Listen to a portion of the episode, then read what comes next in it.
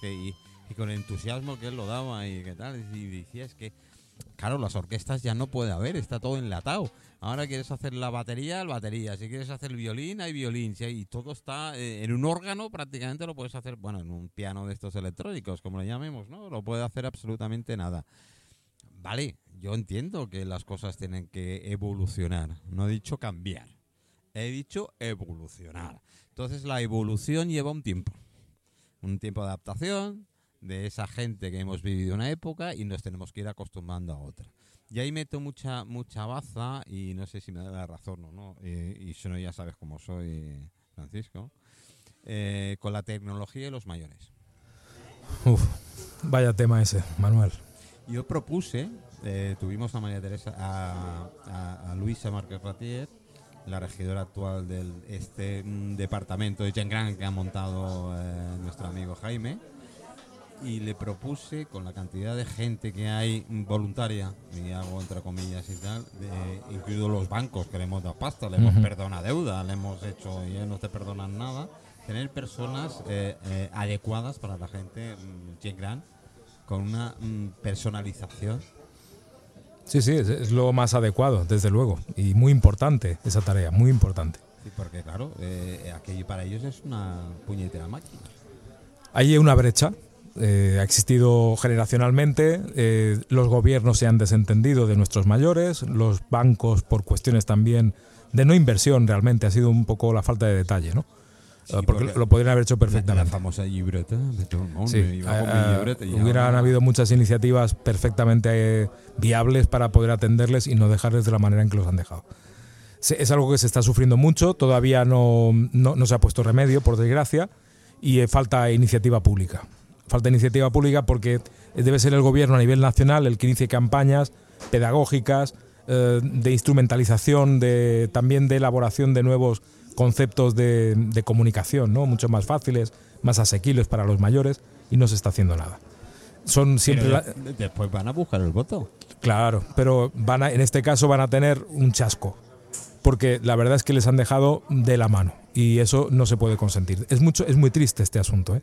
Es un tema mucho más delicado de lo que parece. Sí, sí, pero que ahora podemos hablar así muy alegremente, entre comillas. o- E- Es un caso en el pero- que por ser mayores se les ha dejado atrás. Sí, la, ver- la verdad es que sí. Y ahora eh, diciendo, como te- me voy a aprovechar que estás, después hablaremos del partido. eh, voy a aprovecharme como abogado, como politólogo y tal. Hay cosas que, que no, no llego a entender. Eh, la ley del sí es sí. ¿Cuántos violadores y maltratadores han salido a la calle? Pues están en torno a más de 2.000 ya. Entonces, más los que les han rebajado. más los condena. que les han rebajado condena, exactamente. Y ahora el gobierno central está haciendo campañas para que mm, seamos conscientes en el maltrato de una mujer. Es decir, por una parte, que es un rédito, lo siempre lo diré, ya me tratarán de lo que quieras, pero para mí que haya este tipo, por desgracia, de humano, es un rédito para el gobierno de ahí actualmente. Es otro déficit importante. Se está demostrando que las políticas que se hacen en ese sentido no son eficaces. Eso no quiere decir que no sean necesarias, son más necesarias que nunca, pero no están dando el resultado que se esperaba. Por lo tanto, requiere de una nueva eh, Mira, ahora articulación. voy a llamar a José María, si es que Sí. me, me oye, porque como Es médico, compañero. como médico, no los dos además, como médico y trato de, de- de- de- todas las dependencias que ha vivido la gente y tal, maltrato es una de ellas. Yo creo que es una falta de educación desde un principio, no lo sé. A ver, eh, José María. Sí, pero es que me interesa como profesional, como profesional me interesa el, el tema. Porque yo no entiendo, en vez de rebajar ha habido cada vez más, hay, hay más maltratadores. Sí, sí, es que eh, las estadísticas eh, están arrojando números mm, imprevistos completamente y la tendencia no, no va a la baja. Es decir, eh, a, a medida que va transcurriendo el año y cuando esperábamos que estadísticamente hubiera menos muertes, vamos teniendo muchas más. Por lo tanto, se está haciendo algo mal, que no Yo- funciona, yo- no se conecta. Vamos, a ver, desde el punto de vista eh, totalmente desconocedor de- de- ni de leyes ni nada, pero sí puedo decir que yo creo que la cabecita del maltratador lo que piensa, oh, voy a tener rebaja. Sí, bueno, A ver, eh, eh, exagerando y pasándome 40 pueblos, pero yo creo que en un momento dado en esa cabeza tiene que circular algo así. El, el efecto, desde luego, eh, hay, hay dos efectos en derecho, decimos, ¿no? Uno es el de la persuasión. Cuando tú estás mm, dando ejemplo con una norma que sea eficaz y que sea verdaderamente Estamos condenatoria, hablando de maltratadores. Ahora, ahora te dejo entrar. cuando tú estás persuadiendo a la población de que no se delinca, estás dando un ejemplo con la, mo- la forma de legislar. Y tiene que ser un ejemplo claro. Te- el ejemplo más claro es cuando pones un policía con un caballo. Para que alguien le vea, inmediatamente el delincuente, si va a robar la cartera, no lo hace. Luego te cuento una. De Por caballo. ejemplo, ¿no? Estamos en la persuasión, en Nueva York y en otros sitios donde tanto tiene estudio la seguridad y que aquí tanto nos falta. Claro, si ese ejemplo ya no lo das eh, a la hora de legislar bien, la sensación que tienes es de, como tú bien dices, lo voy a hacer porque total me va a salir barato. Por lo tanto, si me sale barato, No esa contundencia que dice, "Te- me, van a cortar los huevos y a huevo. Eh, es que Mi perdón. el ¿eh? maltratador le da igual la consecuencia. Y si encima tiene de antemano la idea de que aquello va a ser menos para él, pues con más motivo se va a envalentonar. Es un efecto A ver, José eh, María, lógico, ¿no? Como especialista y como doctor en, en, en adicciones. Acércate al micro, por favor. Es muy importante decirlo claramente y en voz alta. No se Pero puede hablar alta. de maltratadores sin hablar del alcohol. Y si además del alcohol lo mezclamos con la cocaína, por tanto, el análisis, sobre todo en el mundo del derecho, por parte de los especialistas. O sea, tú hablas de un perfil. ¿Crees que hay un perfil determinado de, No, no, no, no, no, yo hablo de... de factores que influyen? No, no, no. Por supuesto, hay bases psicopatológicas en individuos e individuas, porque el maltrato no es un problema de los Claro, hombres, porque es que muchas veces solo pensamos en el tema eh, es masculino. un y problema no de las femenino. personas, Eso es. hombres y mujeres, y niños, y viejos. Y Vale, tanto, pero es un problema de todos. es un problema de todos. Pero yo ahora mismo te aseguro que hablo con la Guardia Civil y lo primero que me dicen en el día a día es que si eres hombre tendrás garantizada la noche de calabozo. Si eres mujer no te van a detener. Esto es una absoluta... Entonces es, un problema de todos, pero no se trata a todos por igual. Francisco, la noche de calabozo es gratuita. Basta que te denuncien. Ah. No importa que digan que haya un motivo. Ah. Basta que Pero digan, esto no es injusto. hombre, Porque, a ver, una cosa es lo, con- es lo que estamos hablando. Es, Es, una decir, cosa es con hechos. ¿qué efecto de disuasión estás creando? ¿El miedo en, en los que no han hecho nada? ¿Y, y el, el desamparo de los que han hecho? Es al revés, ¿no? Eh, no sé, no. O sea, el hombre, al hombre prudente, el hombre que va a entrar dentro de una dinámica normal, Marisa, lo, no lo estamos juzgando y al que es delincuente lo estamos sacando de la cárcel. Bueno, yo Entonces, creo que es un error, de- ya lo sabemos, se ha dicho públicamente. El propio Alfonso Guerra lo dijo, que era inconstitucional eh, lo que se legisló sobre la diferencia de trato jurídico entre hombres y mujeres. Pero esto, bueno, es que esto tendría que ser el pan nuestro de cada día. Espero que los juristas que ya hay A mí no me un- mires, un ¿eh? mayor grado de concienciación ante este escándalo pues reaccionen. Pero bueno, está tan mal es que todo lo esto, que está esto no es un tema de leyes. Tú que eres profesional en este sentido. Yo he hablado con muchas víctimas y las víctimas te dan unas claves de cómo tratarían ellos todo esto impresionantes. O sea, creo que conocen mucho más de qué manera se podría evitar el maltrato los que lo han vivido y pueden dar mucho más ejemplo de Estoy cómo arreglar las porque cosas. He hablado con gente, sí. Bueno, Sí. yo Tienen una visión de, de haber padecido eso y de decir, si hubieran hecho esto, esto y esto, esto no hubiera pasado. Y, y ¿no? sabes lo que me encontré y que me, me dio mucha. No se les escucha. No, no iba a Te voy a decir, hacer un comentario, iba a decir, pena, espera, espera. es- Pues yo te diré una que no te va a gustar. A ver, Nada. adelante. Eh, dos de las chicas eh, con proceso de maltrato, ¿qué tal? eh, dijo, eh, ya no denunciamos más. A nosotros nos dan por víctimas, por, por, por, no víctimas, sino Agresores. agresoras. Somos nosotros. Y eso que te lo diga una juez. Sí, sí, es usted que- habrá provocado algo. Vamos, Su contestación tal cual. Usted habrá provocado algo. Bueno, pues si te lo dice una Después de tres veces de haber pasado por el juzgado. has tenido mucha suerte, porque el problema es que ya te han juzgado previamente en la comisaría. O sea, es que el, el agente o el guardia civil que tiene que atender el asunto ¿Ya te ha dado? es el que tiene que decidir eh, y, y basta que le digan cualquier cosa para que él vea que hay un motivo de llevarte a, a prisión y esa noche la vas a pasar en el calabozo, porque lo ha decidido él.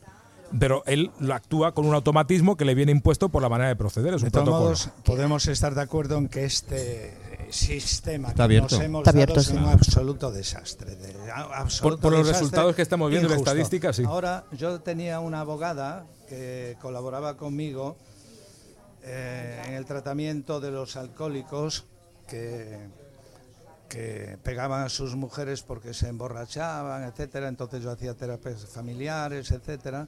Entonces un día la abogada, que era una abogada familiarista, me vino a ver y me dice, "A ver, José María, mira, haces un trabajo muy, muy bueno, pero a mí no me interesa porque que tú ahorres familias que dejan de destruirse, porque cuando un alcohólico dejaba de beber, dejaba de hacer daño y por tanto el miedo desaparecía porque ya no hacía daño porque lo que hace daño es la influencia de la droga sobre todo el tipo de droga porque la más excitante eh, bueno la más extendida universalmente es el alcohol. Y a mucha distancia viene la cocaína y otras. Y entonces la abogada me dice lo siento mucho porque yo contigo dejo de ganar dinero porque yo trabajaba justamente, pero si tú curas a los pacientes alcohólicos, yo no gano dinero. Te lo juro que me lo dijo. Te podría dar el nombre. No, no, Sí, Me- me- mejor no, porque no tengo seguro de responsabilidad civil. Pero bueno, otro día.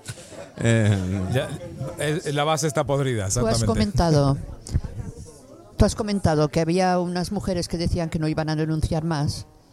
Ah, y están pero- sometidas. ¿eh? Sí, pero ¿por qué? ¿Por qué? ¿Por ser mujeres ya las habían catalogado? ¿O No, por qué? porque llegó un momento que el juez decía que bueno que eso no podía ser.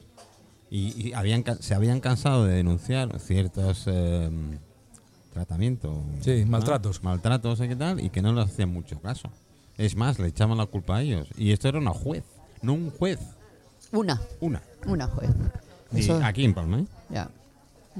¿Y qué hacemos?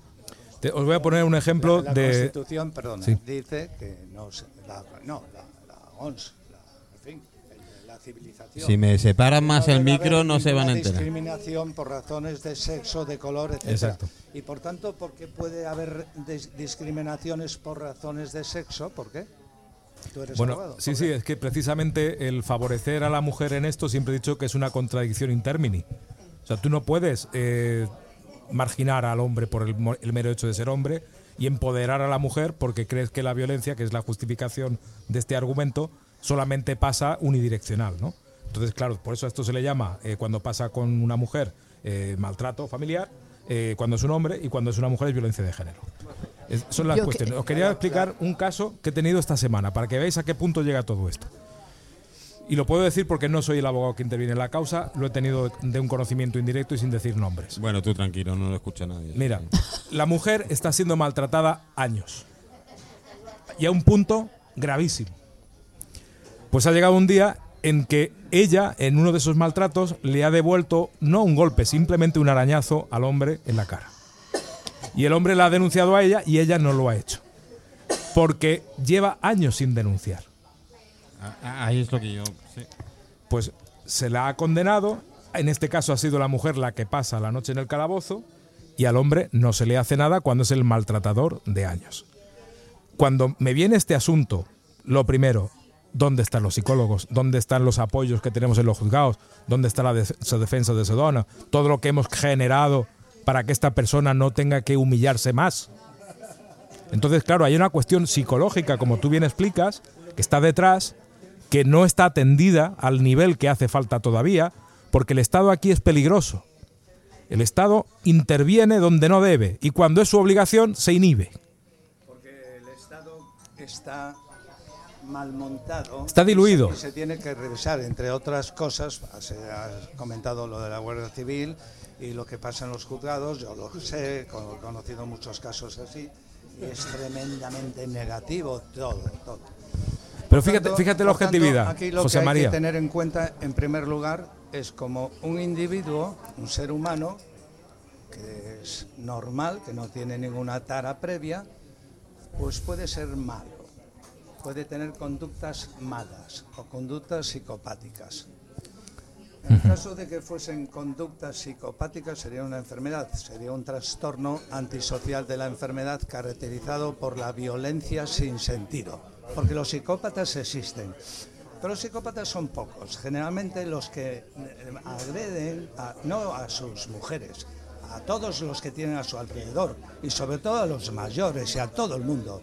Los psicópatas agreden a todo el mundo porque han nacido porque disfrutan del mal, porque han sido víctimas del mal cuando eran pequeñitos y por tanto son enfermos mentales. Un psicópata es un enfermo mental por mucha, mucho que muchos psiquiatras nieguen este concepto. Yo digo que sí, porque yo he tratado a muchos psicópatas que se han rehabilitado, de todo tipo, ¿eh? psicópatas sexuales, psicópatas violentos, psicópatas asesinos. Por tanto, la bibliografía está llena, de, de este de descripción de todo esto. Pero bueno, somos pocos los psiquiatras que nos hemos dedicado, sobre todo yo, que me considero psiquiatra antipsiquiatra. Porque lo primero que decía a mis pacientes psiquiátricos era retirarles la medicación que les daban y enseñarles, por tanto antes comentaban, que realmente lo que decía Blanca, lo importante es la educación profunda y enseñar a la gente, por ejemplo, nuestro trabajo en la clínica era que aprendiesen a vivir sin beber, a trabajar su personalidad, cosa que conseguían, no a tomar fármacos. En este momento todo el mundo, en eh, Estados Unidos en principio, y ahora toda España y todo el mundo, el fentanilo, que es una droga peligrosísima. Sí, Es, muy- es un dato importantísimo este, sí. Bueno, es, eh, bueno, Está es- causando estragos. Es una epidemia gravísima. Es muy grave. ¿Y qué hace la industria farmacéutica? ¿Qué hace? eh? No hace nada. No, al final hay intereses creados. No, dan medicamentos y empeoran el problema. Esto, bueno, es una de las razones por las cuales, en fin, yo cuando se me pregunta, como ahora, por la mujer, el problema de la mujer y la violencia, primero es, dejemos el alcohol y luego hablemos. Ya veremos después de dejar el alcohol. Pues es un, buen análisis de, para una de las partes, ¿no? Que, realmente es la que produce el conflicto y es donde está realmente el problema. Pero ahora tú imagínate que yo estoy ante ti, tú eres guardia civil y te estoy diciendo, me ha pegado. Es él el maltratador. Y tú como no he puesto denuncia, me estás diciendo todo el tiempo como guardia civil, es que usted no ha denunciado, es que él sí. Vale, ¿eso no, no es suficiente para entrar al tema humano? Tiene que haber algo más. Tiene que haber algo más. Debería haber. Porque cuando una mujer te está diciendo que está siendo maltratada años y tú eres un agente de la autoridad, por mucho que no haya denunciado, tienes que empezar a mover a los psicólogos, al apoyo eh, de la mujer, a todo el, el- el tejido que hemos generado en los propios juzgados para que se la proteja y por lo menos escucharla. Y entonces habrá una versión que es sorprendente, que luego a los abogados nos permitirá darle un vuelco al caso, por supuesto. Pero ya tienes que saber cómo intervenir, tienes que tener cierta experiencia en la materia, porque si no, de forma automática, ese caso está perdido porque ella simplemente no ha denunciado. Claro, porque además yo no sé, yo de los pocos que conozco y tal, ves mucho miedo por parte de la señora. Claro, es que piensa, para- para no, no miedo, es lo que decía él, el perfil del maltratador es para analizarlo aparte, pero luego está el de la víctima. Y la víctima piensa en sus hijos, no piensa solamente en ella, piensa en la protección del entorno. Porque, porque esa víctima Son opiniones sabe de que otras su personas. marido, al día siguiente de la borrachera, le pide perdón. Totalmente, es el caso, exactamente, Claro, así le es. pide perdón. Una y otra vez. Y ella, porque él re- realmente le dice que le perdone. Entonces en ese momento ella se tiene que mantener firme y decirle ni hablar si no vas a un terapeuta que me diga que siga contigo. Hay que establecer ese filtro. Bueno, yo ya llega un momento que. Pero no- ves que cómo no hay, muchas fallas Sí. todavía, que, todavía eh, que no estamos tratando bien esos asuntos porque todavía falta mucha empatía a la hora de tratar a esas personas, de saber tratarlas. Eh, eh, sí, bueno, vale, venga. Veo que habéis tocado mucho, veo que habéis tocado muchos temas. Y, y tú, Francisco, que tratas con gente, con asociaciones de gente de tercera edad, ahí hay una brecha muy importante que no habéis nombrado a nadie. Yo ya la reivindiqué la última vez y la vuelvo a reivindicar ahora. El maltrato a la tercera edad, a la gente mayor que está en casa y no tiene ayuda de nadie y se lo está comiendo con patatas. Eso existe. Eso existe. Sí, sí que existe. Y, y precisamente las asociaciones hacen una grandísima labor, no en denunciar eso, sino en atender la- las carencias. Eso que acabas de explicar eh, es algo que los presidentes de asociación me explican cada vez que les veo. Ya. No te puedes imaginar la cantidad de gente que nos explica sus problemas personales, mediamos con el, con el servicio social o con el médico y procuramos darle una asistencia. Pero si no existiera el servicio de la tercera edad, entonces, ¿qué hacemos? ¿Desamparamos también, igual que hemos hecho con los bancos, a las personas mayores en, en la casuística de su cada día? Entonces, ¿qué, qué- qué tipo de sociedad nos hemos vuelto? Somos malvados. No- nuestros mayores no Bu- cuentan. Bueno, bueno y, a- y además cambiando el tema de generación de edad. Porque Sí. claro, antes a los 60, 62 años, la mayor, bueno, yo ya estaría retirado, ¿no? Debajo de la de la lápida que tengo ahí en, en la- en- Reservada. Pero, claro, ahora hay una edad que ya veo entre los 57 hasta los 70, 72 años, que es esa generación nueva que tenemos ganas de hacer de todo. Tenemos ganas de mover, que estamos en un nivel Y una experiencia- y una experiencia total. Yo creo que a los políticos de turno les ha venido sorpresa que esa gente estemos así. ¿Eh? Porque claro, antes a los 60, 62, yo como te comentaba antes eh, con Matas, pues teníamos el, el- el programa de el programa de los Joves de ahí ¿Ah, sí? y los Joves de ahí, que la, la gente dedicada a gente mayor, claro, lo- los de los clubes de que nos venían a la tele, eh, eh, máximo eran 62, 63 años. Los demás ya no podían venir, los pobres estaban deshechos. Ah, que va, que va. Y hoy en día, claro, a mí me dicen con 69 que tengo que me quede en casa. No, No, ya. venga, va. Va a ser venga, que no, va a ser que no, ¿eh? Va a ser Eso. que no, que, que no tal. Bueno, ahora me vais a dejar 10 minutos con, con él, con nuestro... Ahí, has pegado, has pegado. Partido Liberal, sigue tú, porque ya no... Español. ¿En serio? Sí, ¿En serio? Partido Liberal Español. Qué bueno. Eh, si no sabéis dónde está España, está, eh, bueno, buscáis en un mapa. de- Últimamente estaba también muy perdida, sí. Eso, que mucha gente me dice que no hay. ¿Cómo lo llevamos? Mira, las expectativas de un partido así eh, siempre han sido buenas. Pero las circunstancias, eh, la manera en que la política hace sus cosas, impide que emerjan nuevos movimientos. Es muy complicado. Cuando tú tienes unas ideas moderadas, de centro, quieres eh, luchar por las deficiencias de nuestro pueblo, y te encuentras con política de estrategia, con política de poder y con política de dinero, por muy buenas intenciones que tengas y que lleves adelante, es muy difícil poder sacarlas y que te reconozcan. Máxime cuando los partidos que están gobernando a un nivel importante y nacional se apoyan en extremos. Se apoyan precisamente en lo contrario que debería ser la solución que todos queremos. Bueno, entonces, ¿qué vamos a hacer? Yo Hay que- digo vamos porque ya me incorporo. Ahora mismo resistir. Porque resistir. Porque sin resistencia no habrá un movimiento luego que aporte en el momento preciso este valor. ¿Será que el humano queremos todos ya? Todos lo queremos ya y además esperamos que las cosas sucedan de manera grandilocuente. Y a veces es el trabajo de cada día. Las cosas grandes crecen en silencio. Y cuando tú estás empeñado en que un movimiento más humanista, de que mejore realmente la, la convivencia, que aporte a la política, salga adelante, posiblemente lo consigas, con mucho esfuerzo, mucho trabajo y dedicándole lo que nadie se puede imaginar. Pero eso al final tendrá un reconocimiento. Espero. Yo Debe creo- tenerlo. Yo, yo creo que sí. Eh, ¿Cómo lo propusisteis el, el tema?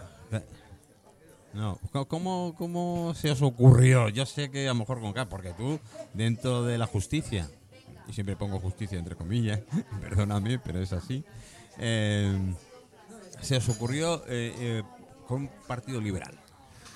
Mira, el, el liberalismo como ideología era algo que teníamos claro porque había hablado con muchos empresarios y efectivamente vi que en el asunto privado había muchas soluciones. Tenían las ideas claras y te proyectaban el futuro. Eh, cuando tú veías un atasco social que no había manera de poder diluir eso, ellos te decían, no, no, si lo hacemos así de esta manera, tenemos una idea aplicada y en 10, 15 años esto lo tiene resuelto. Y eso me llamó muchísimo la atención. Piensa que países como Cuba no tienen parte privada. Al no tener nada privado, pues tienen un problema gravísimo de funcionamiento. Y alguno otro como Venezuela otro. lo tiene, pero es, es del Estado. Y ahora estamos justo ahí. Si nos inclinamos demasiado hacia lo colectivo y lo público que debe existir, como es normal, pero hay que darle su justa medida, y hacemos que esto sea muy colectivista, al final terminaremos en una gestión parecida a la de Cuba, la de Venezuela y tantos países que muchos de los que nos visitan o viven aquí con sus hijos ya establecidos no quieren que se repita ese modelo.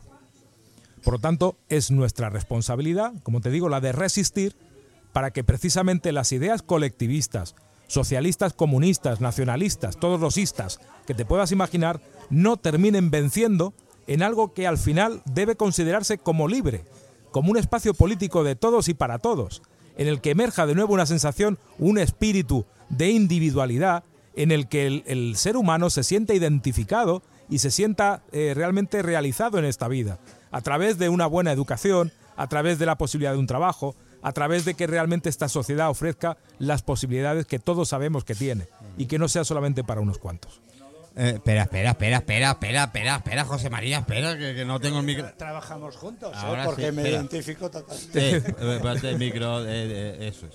Em, pero esto en España, ¿tú crees? Porque ahora tal cual está el país, Mira, te sorprenderías. Te sorprenderías porque eh, lo hemos dicho también en la tertulia. Hay una sensación de que la madre patria, de que la hispanidad vuelve a tener otra vez relevancia. ¿Por qué? Porque hay un sello propio en lo que hacemos como españoles, que no es la burocracia francesa, ni es tampoco la autoridad o el concepto de autoridad que tiene el inglés. Nuestra forma de eh, sistematizar, de organizarnos, nace aquí, tiene sello propio, la Escuela de Salamanca y tantas otras que Eh, hemos sido líderes durante muchos siglos. muchos ¿sabes? siglos en los que hemos sido, desde ese punto de vista ideológico y liberal, a la vanguardia de las ideas. Evidentemente, los movimientos que sean siempre eh, de abuso, de autoridad, de, de- de alguna manera de autoritarismo impuesto, impiden que el liberalismo emerja. La libertad siempre está en peligro, decimos los liberales. Siempre. Por lo tanto, si- siendo conscientes de que partimos de una idea negativa que tenemos que defender, porque va a ser complicado volver a instaurar esos espacios de libertad, siendo conscientes de eso, no vamos a dejar de, de reaccionar cada vez que veamos una merma a la democracia, una idea que no es la que nosotros creemos que debería existir en este momento en España. Eh, espera. ¿Coge el micro? ¿Coge el micro? Bueno, ya te digo que- que- Hola. Ahora, sí, sí, se te oye. Hola, hola, hola. Pito siempre para arriba. El pito siempre para arriba. Bueno, a ver. Totalmente de acuerdo con el concepto de la libertad. ¿Te acuerdas cuando un socialista español fue a hablar con Stalin y le dijo, "Ah, la libertad? Y le dijo, no sé si era Lenin o Stalin, ¿libertad para qué?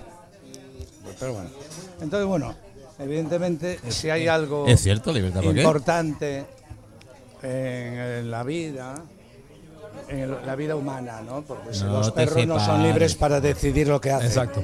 Pero los humanos sí. Los humanos tenemos la facultad, el libre albedrío que se decía, Así ¿no? es, así es. Pero claro, escuchándote y además, eh, vuelvo a citar, ah, totalmente de acuerdo con esta idea positiva de la hispanidad ¿eh? Sí, sí.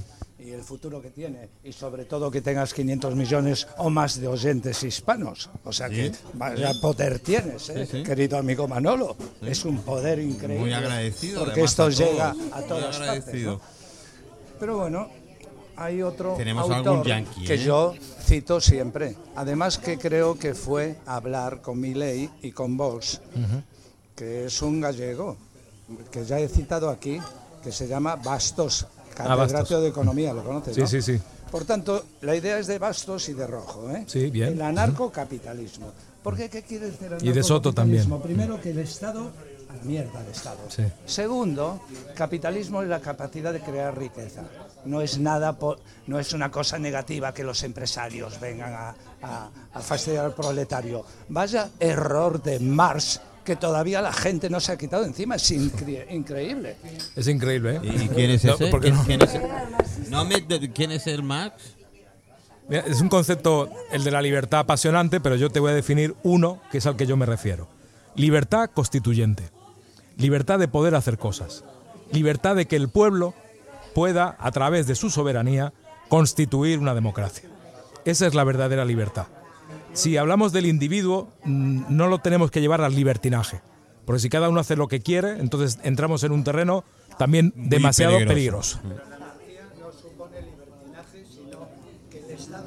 Yo, yo te entiendo. Espera, espera, espera, espera. no, espera. Él, él se refiere a, a un Sí, momento. pero si no meten el micro, eh, tengo los oyentes que están ahora nerviosos.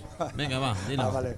No, de- decía cosa- arriba el pitote, va arriba. Una, cosa es la libertad y otra cosa es libertinaje. Exacto. No, no, pero el concepto de anarquía es simplemente la negación del concepto de Estado como ente que usurpa los impuestos a la fuerza de los ciudadanos. Y este es el mensaje que está trasladando mi ley. Y que ahora todavía, incluso, nadie en la tele, ah, en la tele están histéricos todos.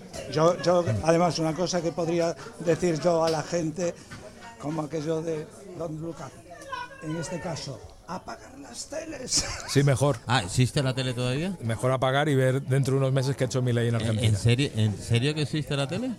¿Existe la tele? Yo me, me encuentro mucho más cómodo en la radio, la verdad, te lo digo con toda sinceridad. Mira, eh, mi ley tiene un reto ahora mismo y es el de hacer bien las cosas. Si dentro de unos meses apagáramos la tele y vemos lo que se ha hecho en Argentina y es positivo, que tiemblen. Que tiemblen los que tienen una idea de colectivo y estatista que se demostrará que ha sido lo que ha causado la miseria en Argentina y la está causando en España. Entonces, a partir de ahí, habrá cambios. Por lo tanto, lo que tenemos que hacer es apoyar eh, esas políticas que no son exactamente anarcocapitalistas, porque Argentina tampoco está en una situación como después de la Segunda Guerra. Mundial, de, pos- de posguerra. No está para tirar cohetes, pero no está tampoco para aplicar unas políticas tan radicales. Verás que mi ley poco a poco va a ir cediendo y esa, esa forma libertaria de expresarse y tan radical la va a ir moderando. No, Porque cierto, cierto Estado, desde mi punto de vista y como liberal, creo que sí que es necesario. Yo estaría más con las ideas de Manuel. Un Estado mínimo, un Estado nuclear, un Estado que sea de estructura, que realmente también es necesario. Ahora hemos visto la pandemia, que es la idea colectivista de intervención. Hay que tener un resorte colectivo para intervenir en esos casos, no queda más remedio. Por lo tanto, también privarte de la elección privada y elección pública como algo complementario para satisfacer al usuario es privarte de opciones. Y eso es un error. Y es peligro. Y es un peligro porque peligro. eh, cuando das poco a elegir, ¿a ti qué es lo que te gusta de un menú? Que sea variado. Que sea variado. Y poder decir, esto quiero ahora, esto luego, mañana no Sí, repito. porque repetir siempre lo mismo, pues Correcto. cansa, cansa Pues y- en y te- política- y además te revela. La obligación de los políticos es ofrecer un abanico de posibilidades de soluciones a los, a los ciudadanos que tenga que ver con esas diferentes maneras de enfrentar un problema.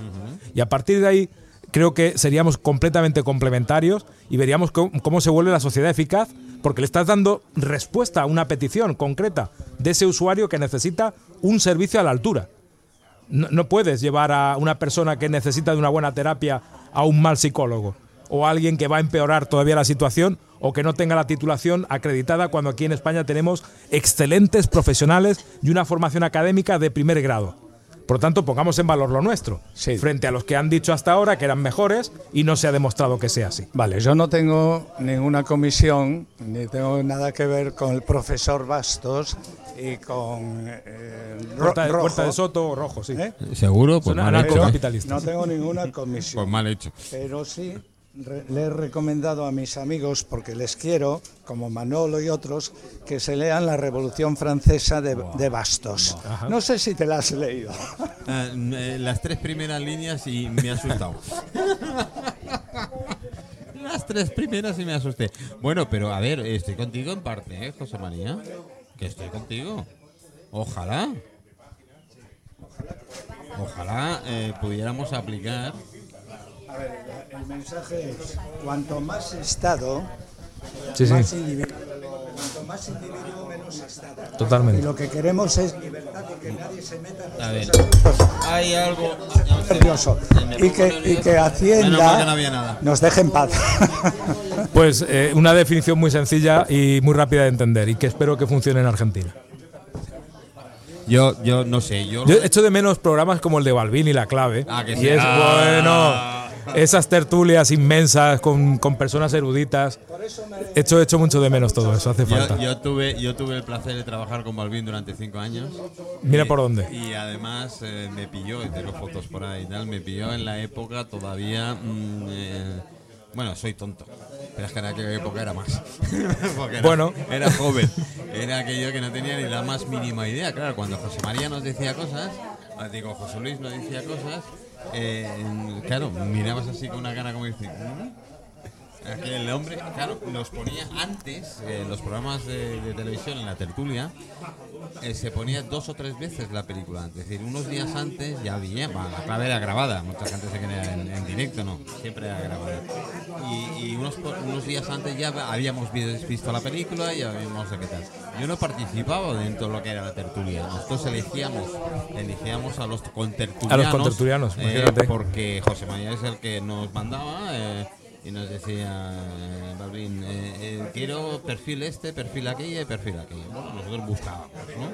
Pero claro, recién salido prácticamente de la universidad, aquello de qué tal, no lo entendía, eran cosas que no lo entendía. Había corrido delante de los grises de Paquito. De entonces, ¿no? De O sea que- entonces, así que más o menos. Hablando de experiencias, ¿no? Eso. Pero claro, estuve dos años y casi tres años con él. Y al final dije, joder, Qué maravilloso, qué grande. qué maravilloso. Y contra más repasaba los programas, con previo película, evidentemente, ahí empecé a entender el cine. Es que una cosa lleva a la otra y el saber no ocupa lugar. No, no, no. Y esa parte también intelectual hace falta reivindicarla porque la echamos de menos. en- con, en tertulias y programas. Eh, no te- si no tienes. Ay, ay, ay, ay, ay. Algunos hemos tenido la suerte, entre comillas, de haber estado vacunados Ah. contra un virus Ah, qué suerte, llamado porque yo no.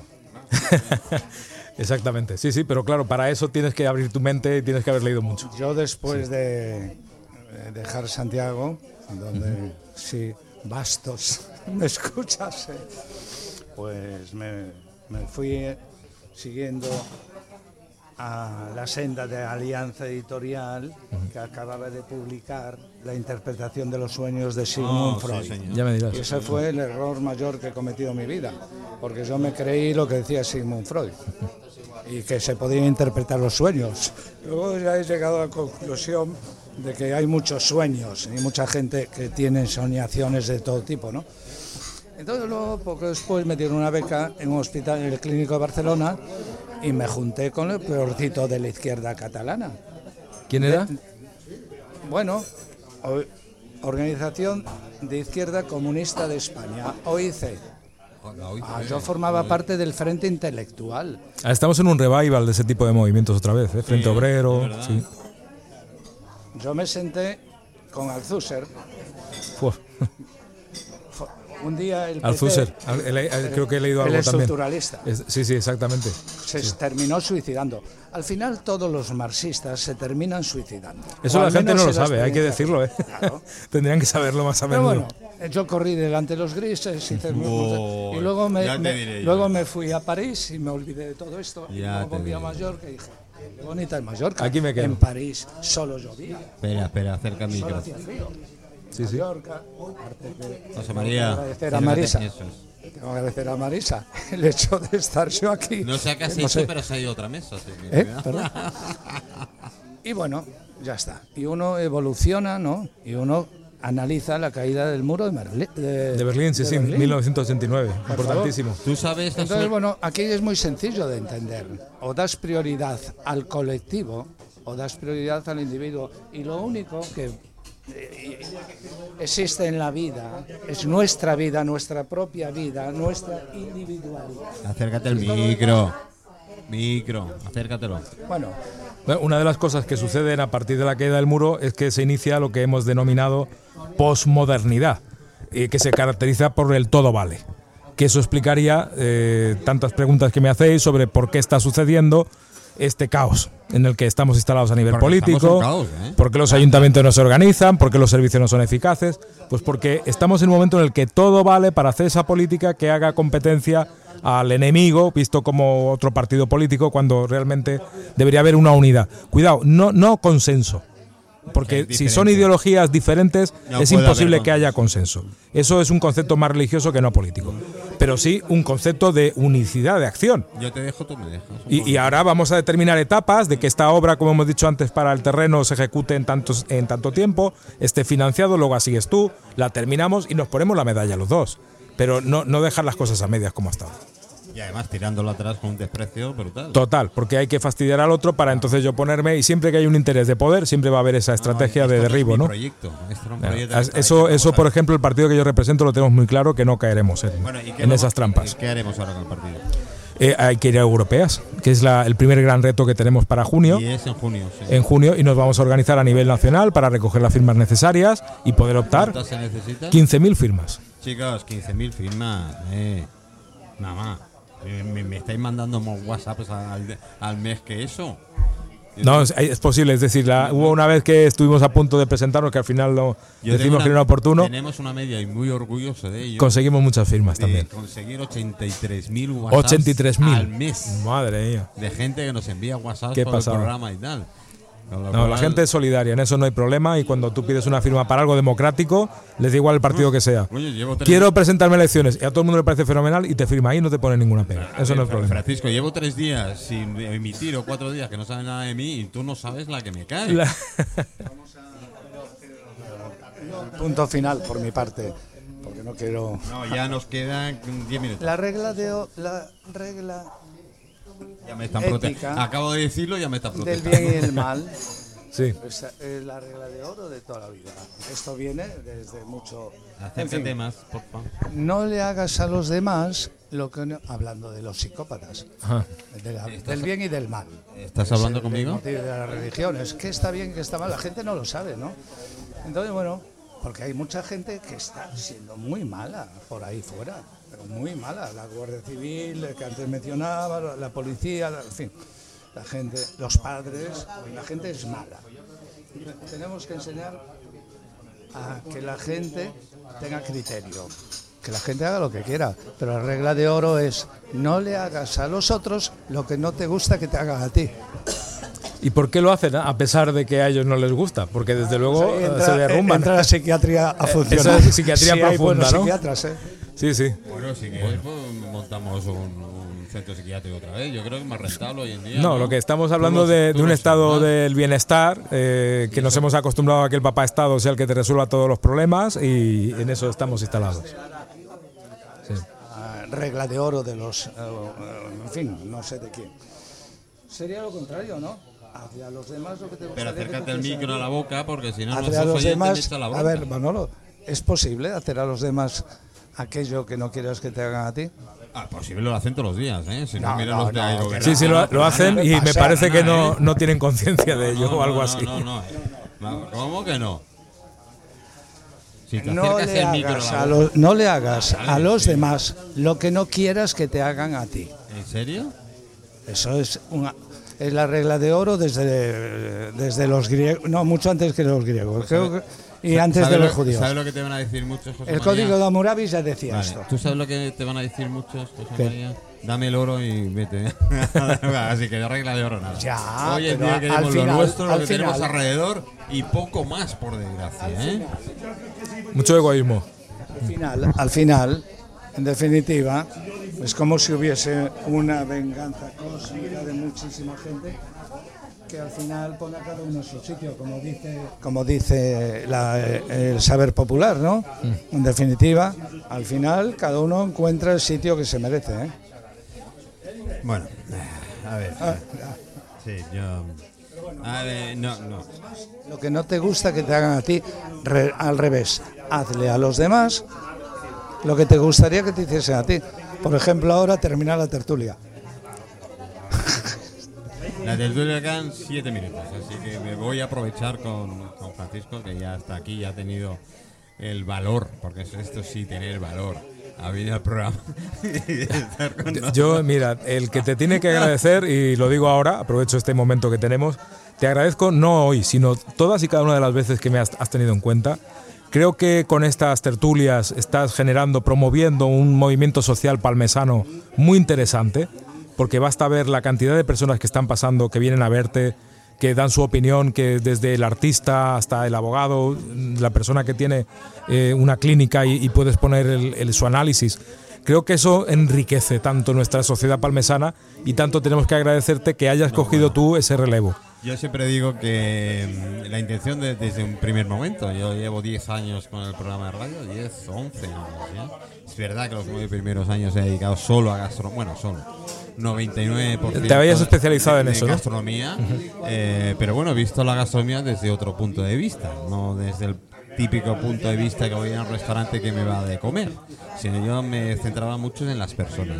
Ahora volvemos, supongo que habrá algo de ello. Pero cuando yo la puñetera pandemia o lo que le queramos llamar, pues tuvimos que cambiar el chip.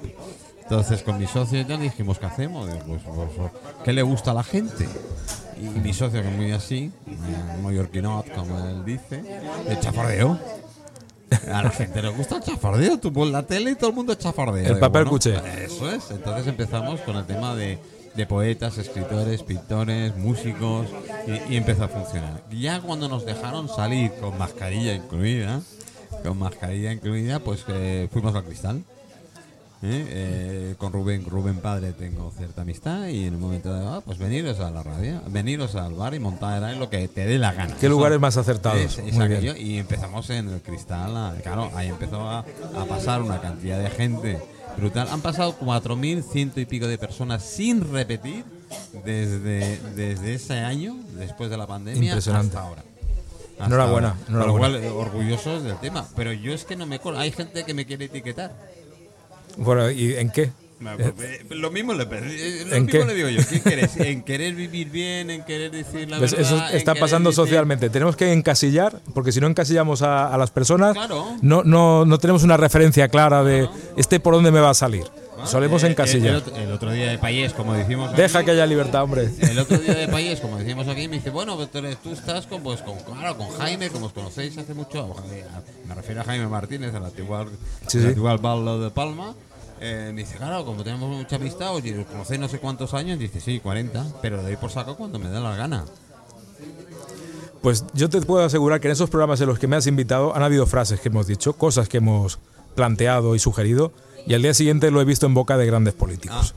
O sea que puedes estar bien orgulloso Eso quiere decir que alguien me escucha. que te escuchan, te escuchan, más de lo que tú te crees, y encima hacen caso, con lo cual mi cometido está más que cumplido. Eh, eh, espera, espera, Y espera, cuando espera, hablamos, espera, por algo espera, será. Espera, espera, espera, Francisco, espera. Os doy mi número de cuenta corriente. Porque sabéis todos que mm, hasta hace Hay poco que vivir, ¿no? dormía en la calle y ahora necesito un dinerito. Todavía ni tengo ni paga, pero en fin, algún día, algún día se arreglará. Eh, en serio. eh, De todos modos, yo creo que un poquito esas pequeñas gotas de rebeldía te caen bien. pero yo siempre he sido muy rebelde. Ya no, que quizás, por eso digo unas pocas gotas.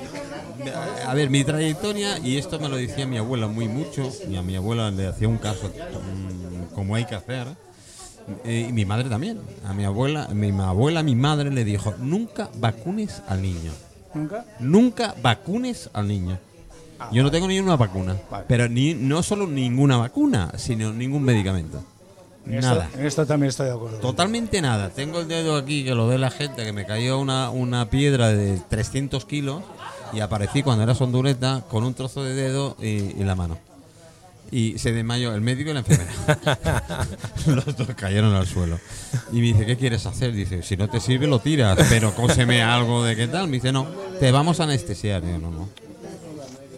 Te va a doler, sí. ¿Aguantaste ahí? Sí. Dice, te, pero te puedes morir. Digo, ¿y tú? ¿Sabes cuál es Tú el, también te puedes morir. el argumento de Aldous Huxley? Eh, un mundo feliz. Estaban en labora- fíjate, un precursor de lo que luego ha venido, ¿no? Se equivocaron y le cayó una gota de alcohol en, en- en- en el laboratorio donde estaba el feto haciéndose de, del que luego iba a ser. ¿Eh? Se le cayó una gotita de alcohol y entonces a partir de ahí se generó el mundo feliz de Aldous Huxley. Sí, bueno, yo no quiero decir hasta, hasta tal punto, pero yo siempre he tenido la suerte, primero, me- bueno, pues eso. Va bien, pero no un, demasiado. un poquito rebelde, yo creo que he sido bastante rebelde. Es verdad que cuando te casas, tienes críos y, y tienes que enderezar un poquito la vida, pues hay una serie de cosas que ya no puedes hacer o no debes hacer, ¿no? Y sí, siempre he sido luchador, he podido todo lo que me, me han hecho putadas, miles. Eh, he dormido en la calle, ¿lo sabes? Hasta hace tres meses yo dormí en la Plaza España. Y he dormido cuatro meses en la Plaza España. Y hay gente que me dice, bueno, pero digo, no, ¿cambiarías algo de tu vida? No, porque si cambio algo de mi vida, todo el resto ya no sería como mi vida. Muy bien, muy bien. Eso te honra. Entonces, ¿para qué voy a cambiar? Ya llegarán. Si no, yo tengo prisa. Además tengo wifi en la tumba, con lo cual me, me- me da exactamente lo mismo. Yo os mandaré un WhatsApp. Cuando. Sí, funciona. Coño, el otro, el otro, tengo fotos en el, en el Face, que me sigue por el Face y tal, me habrá visto más de una vez por el cementerio. Y no voy a pasear, bueno, sí, voy a pasearme, pero voy a probar si de verdad sigue funcionando. Porque es mi primo quien las paga, ¿no? Yo. y no quiero que el pobre chico eh, deje de pagar, pero bueno, eso es lo que... Lo tienes todo controlado. Bien, Muy bueno, todo ya me gustaría, pero no. Eh, ahí estamos. Todo un placer. Es recíproco y agradecido. Todo un placer. y no, hay, lo no hay digo- palabras para digo- describir lo digo muy el en agradecimiento serio. que tengo hacia tu persona. uno, uno pues, disfruto. Yo, yo con Francisco de verdad que disfruto y, y con el cuando vayamos avanzando en el tema político, eh, digo a nivel de elecciones. Sí, tendremos tal, ocasión de vamos, compartir sí, los avances sí, sí, y tengo el- mucha esperanza en el ese tema sentido. de Europa vamos a darle vamos a darle caña y ya me involucro yo directamente. Ya sé que alguno me dirá, "Ah, te comprometiste conmigo. ¿Cómo se dice hoy? Firma. ¿Dónde está? Sí, ¿Dónde- el compromiso es con, con donde tú veas que puedes hacerlo. Díselo a Felipe González y verás cómo cambia de, O, o al propio Sánchez, ¿no? O al, propio- sí, al Sánchez, o ya no hablo con Feijó, porque también Bueno. este, cuidado, ¿eh? muy buen chico, muy todo lo que tú quieras, pero es gallego. Totalmente. Es, es- es un Rajoy 2 en este Con sentido, lo sí. cual, eh, con mucho cariño en Galicia, que he vivido nueve años también en Galicia, y los quiero muchísimo. Francisco Fernández Ochoa. ¿Cómo lo digo para que no me digan? eh, No, digo, no. Más de una vez te ha ocurrido, así que lo sé. Así es, así es. Y no es nada nuevo. Eh, ahí estaremos. Muy bien, pues a tu estaremos. disposición. Muchísimas gracias, muchísimas gracias, queridos oyentes. Feliz Eh, Navidad para todos. Feliz Navidad. He contestado alguno de los WhatsApp, sabéis y es cierto y lo digo, y no con, con mala intención, todo lo contrario, no soy mujer, no tengo esa habilidad. Ojalá pudiera tener esa habilidad que algunas señoras tienen, que es contestaros cosas. Ahora me pasa, bueno, ahora no, ahora me bebo un vino aquí con la gente y después más tarde os contesto a los, a los WhatsApp. Eh, para Estados Unidos, eh, muy hoy he visto que Chile estaba muy animado, he visto que Asturias estaba muy animado también con nosotros con los WhatsApps. Un abrazo muy, muy, muy grande. Desde el Joes, Joes aquí en la Plaza Gomila, una maravilla de lugar. Eh, a mí cuando me lo propusieron vine con muchísimo gusto, pero todo lo que comienza tiene un fin. Y esto no sé si es punto y seguido o punto y aparte. Estaremos atentos. Entonces Manuel, ahí estaremos. Eh, si es punto y seguido, será un seguido con puntos suspensivos. Eh, con lo cual puede pasar un tiempo. Pero muchísimas gracias, muchísimas gracias sobre todo a la propiedad del Joyce, muchísimas gracias a Blanca, muchísimas gracias a Toris, que la tengo aquí delante mirándome con una cara como ¿y este qué coño va a hacer? Muchísimas gracias a todos los vecinos, a todos los vecinos del terreno, de Gomila. Eh, pues de todo el mundo. Yo veo una mesa muy. Me asusta. A mí, cuando Blanca me reúne a toda la gente que ha pasado por. O casi toda la gente que ha pasado por el programa en una sola mesa, ahora mismo. Uff. Francisco, estoy temblando. No sé Eres, lo que me eres una persona afortunada. Eres afortunado. Bueno, gracias. Soy afortunado por teneros a vosotros. Eso sí es cierto. Gracias, chicos. Hasta siempre.